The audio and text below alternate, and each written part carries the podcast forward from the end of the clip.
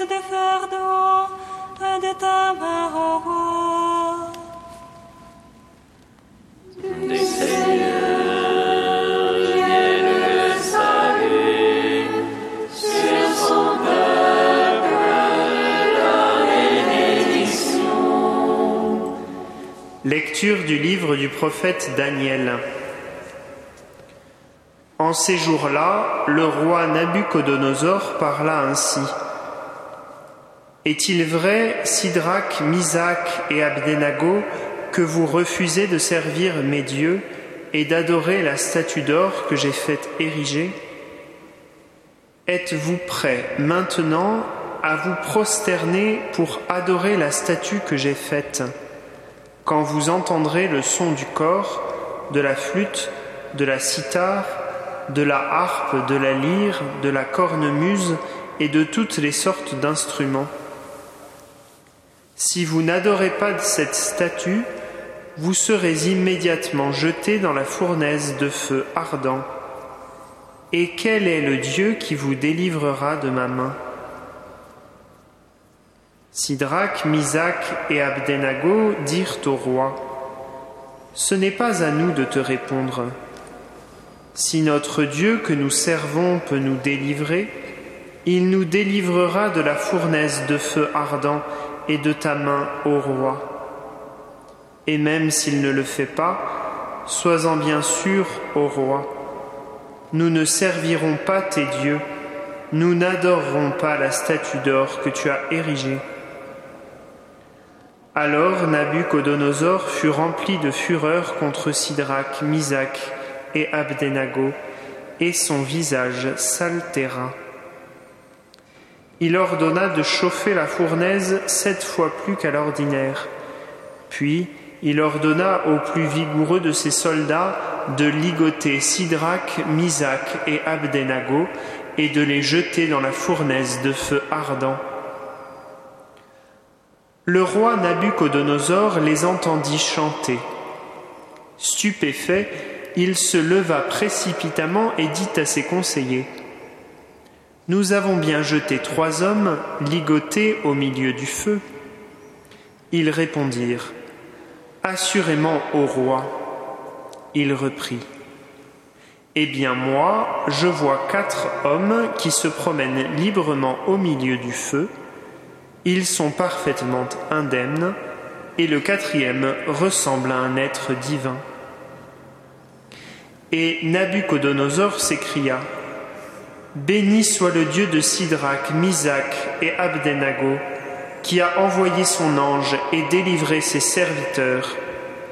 Ils ont mis leur confiance en lui et ils ont désobéi à l'ordre du roi. Ils ont livré leur corps plutôt que de servir et d'adorer un autre Dieu que leur Dieu.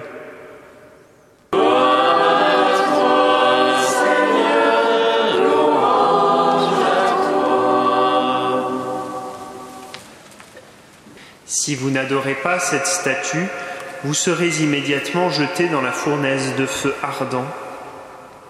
Et quel est le Dieu qui vous délivrera de ma main?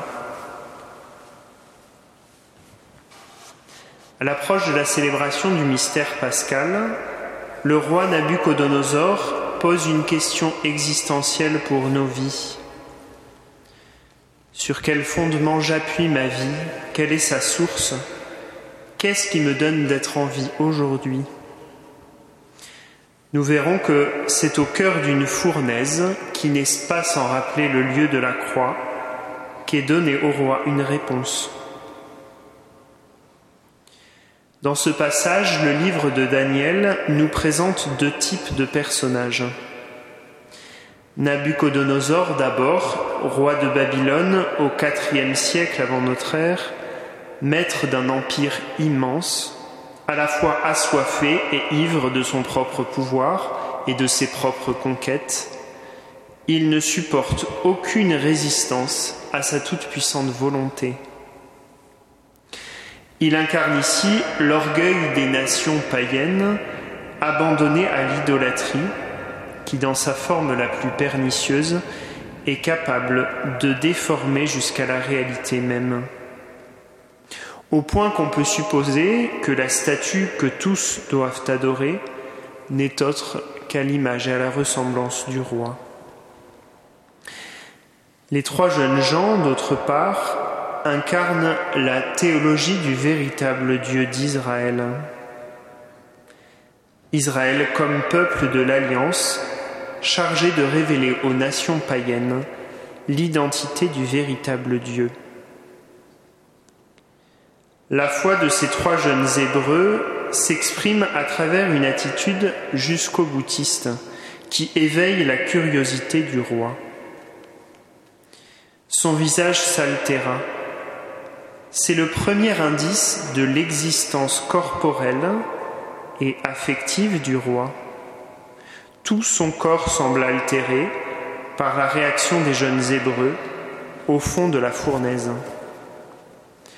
Par lui, il entend d'abord que les jeunes gens chantent, louent leur Seigneur.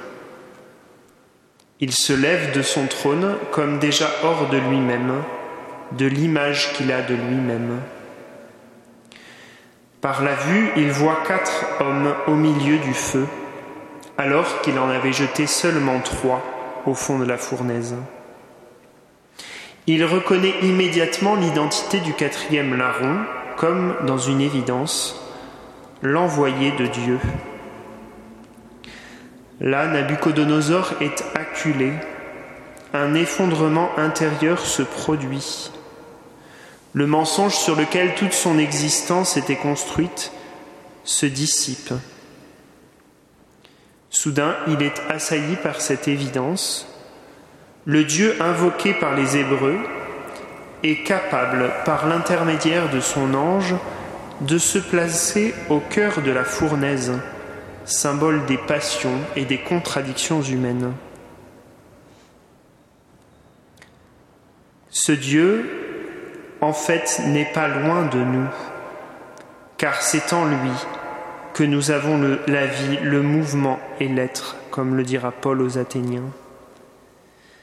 Ainsi, Nabucodonosor passe de la solitude de l'idolâtrie à l'alliance avec son Créateur et Sauveur, d'une angoisse existentielle à une louange confessante et joyeuse. Béni soit le Dieu de Sidrach, Misac et Abdenago. Il a trouvé le chemin de la source de vie. Seigneur Jésus, toi le véritable Dieu, volontairement placé au cœur de la fournaise de notre humanité blessée par le péché, permets qu'en, qu ce temps de la passion, nous trouvions par la foi le chemin du mystère de la rédemption et nous laissions recréer à ton image et ressemblance.